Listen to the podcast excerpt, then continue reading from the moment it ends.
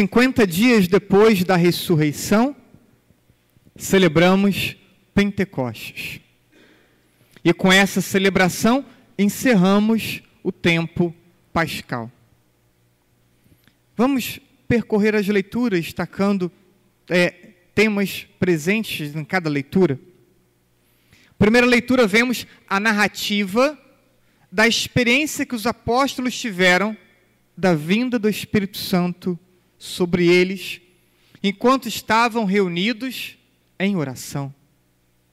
Estavam naquele salão grande.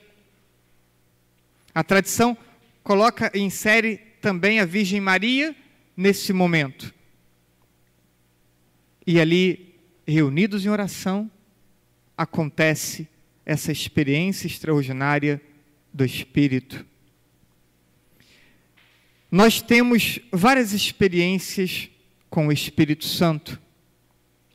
O batismo, cada comunhão eucarística, momentos de orações, a crisma que recebemos, cada liturgia anual de Pentecostes, tudo, para que percebamos e tenhamos clareza que Pentecostes não é um momento, que Pentecostes não é uma, um episódio excepcional na nossa vida, mas uma presença, uma presença que deveria ser permanente. Eu deveria ter a consciência e a percepção de permanentemente ser habitado por Deus e ser conduzido e movido pela ação do Espírito. Na segunda leitura, vemos o Espírito Santo responsável pela edificação do corpo, do corpo que tem Cristo como cabeça desse corpo. E cabe ao Paráclito, cabe ao Espírito distribuir os dons e habilidades entre todos esses que compõem o corpo. E estas precisam é, ser entendidas como que não pertencente como propriedade a cada um de nós, mas como destinadas à edificação do corpo. Vou repetir. O Espírito é, é esse agente que integra, que compõe, que vai dando forma a esse corpo de Cristo e vai distribuindo entre nós os dons e os talentos para que esse corpo, nada tenha falta nesse corpo. Para que todos nesse corpo desempenham funções diferentes para aperfeiçoá-lo. Já disse várias vezes: o que nós temos, o que nós somos, não, não, não é para nós mesmos, mas para o outro. Assim como o amor. Falava do amor, que é um tema que volta com frequência. O amor é uma oferta de nós mesmos. Então, se o amor é uma oferta de nós mesmos, os dons e talentos que recebemos também não são para nós mesmos, também deveriam ser uma oferta nossa para o outro e para o corpo. Mas muitos não entenderam isso ainda não entenderam mesmo. Vivem aproveitando tudo que Deus deu, destinado ao corpo, aproveitam para si mesmos.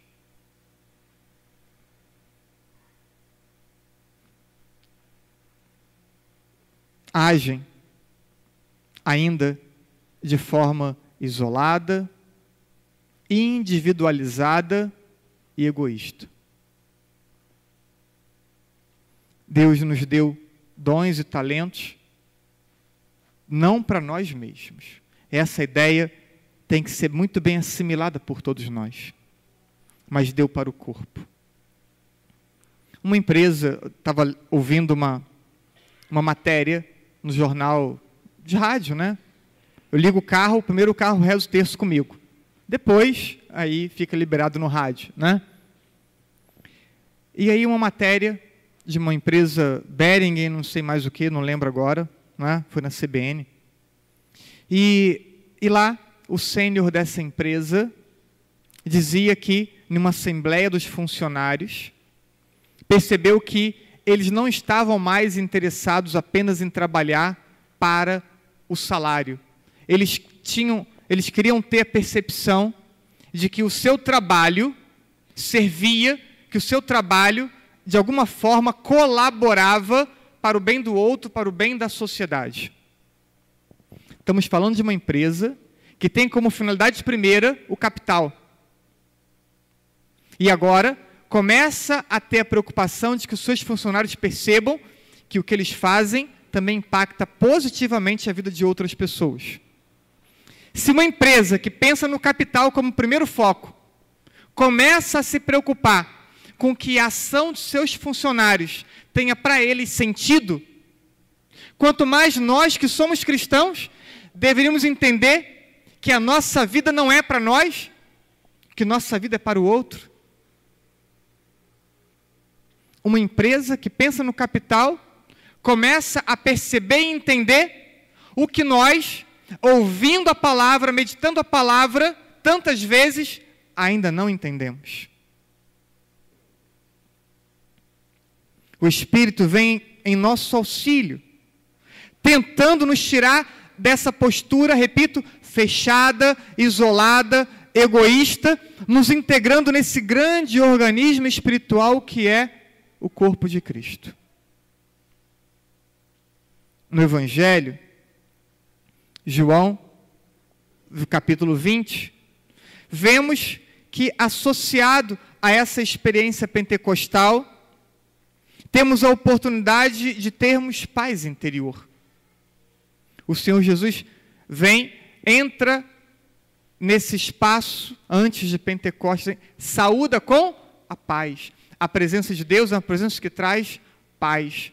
Quando experimento Pentecostes, quando me abro a acolher o dom do Espírito, então uma experiência forte que devemos fazer é de paz interior uma paz que subsiste às situações de conflito que nos cerca, às situações de desafiadoras da vida, problemas financeiros, problemas de saúde, relacionamentos, porque o dom do Espírito está em mim.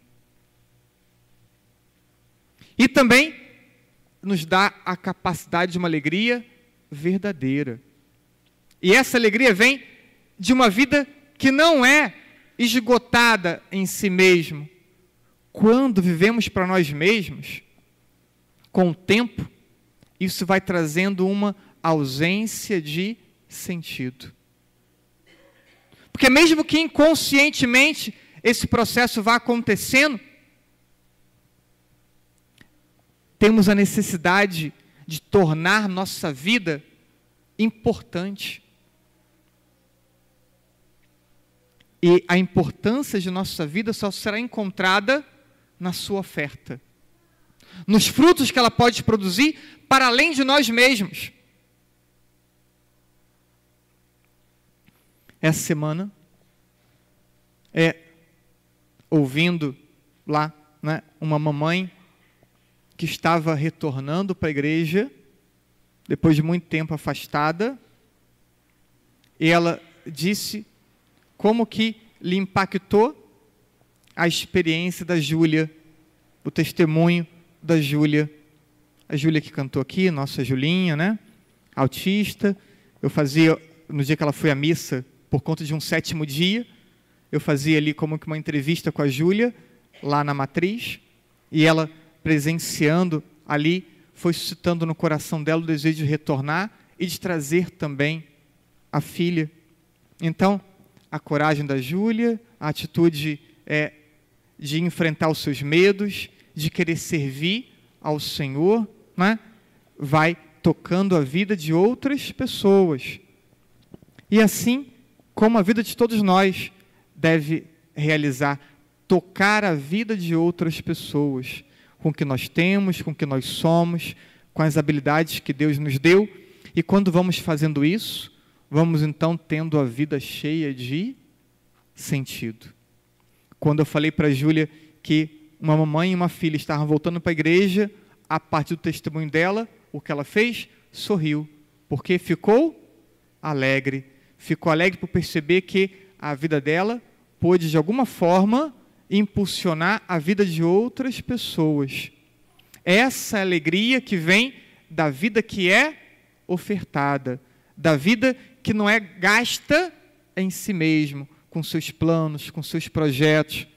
É muito triste quando vemos uma pessoa que vive só para si. É o seu trabalho, as suas metas consumistas, a sua preocupação e única e exclusivamente no que está ao seu redor. Nunca vai conseguir experimentar essa alegria que não passa, essa alegria que dura, essa alegria que permanece, essa alegria que se experimenta pela presença de Deus, mas se experimenta pela vida ofertada. E também somos enviados. Vimos Jesus, como o Pai me enviou, eu também vos envio. Pentecostes é esse momento que os apóstolos estavam no cenáculo com as portas fechadas com medo, mas depois da experiência de Pentecostes, abrem as portas e saem para anunciar Jesus. Os lábios travados do povo católico parecem lábios de pessoas que não experimentam o dom do Espírito. Porque se experimentássemos a ação do Espírito, não ficaríamos travados na vergonha, não ficaríamos travados na timidez. Se fôssemos dóceis à ação do Espírito, nossa vida comunicaria a presença de Deus. Então permitam, permitam que o Espírito Santo venha ao coração e à alma de cada um de vocês.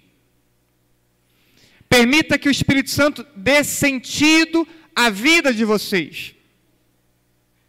Que modele a vida de vocês segundo a vontade de Deus, e não segundo a tua própria vontade não segundo seus desejos humanos, não apenas sobre seus projetos humanos a serem alcançados, lícitos que sejam, permitam ser moldados por Deus, para colocar a vida a serviço, para edificar o corpo dele, para ter paz, alegria e saber-se instrumentos de Deus, um homem e mulher enviados por Deus.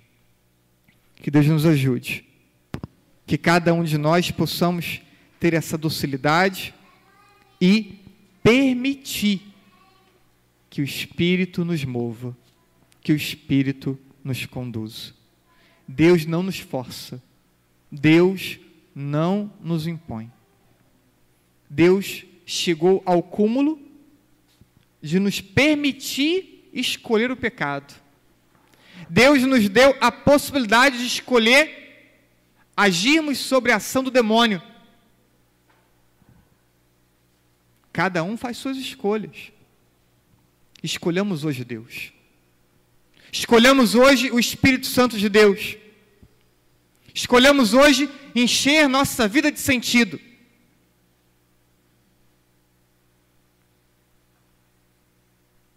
E quando isso acontecer, não teremos mais que uma pessoa na comunidade desempenhar duas, três, quatro funções.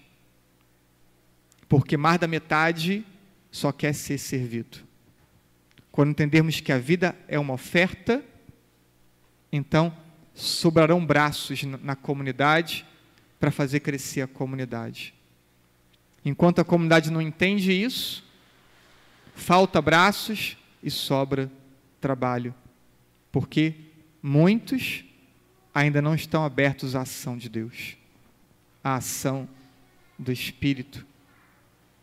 E eu fiz uma proposta na missa das quatro horas. Coloquem lá no cantinho da sala, punhadinho de milho, ajoelha no milho e lê dez vezes essa segunda leitura, para ver se aprende que a vida é para ser ofertada e que a vida ofertada edifica o corpo de Cristo. Joelho no milho, dez vezes lendo, para ver se a palavra de Deus entra na nossa cabeça, alcança o nosso coração e transforma a nossa vida. Assim seja. Amém.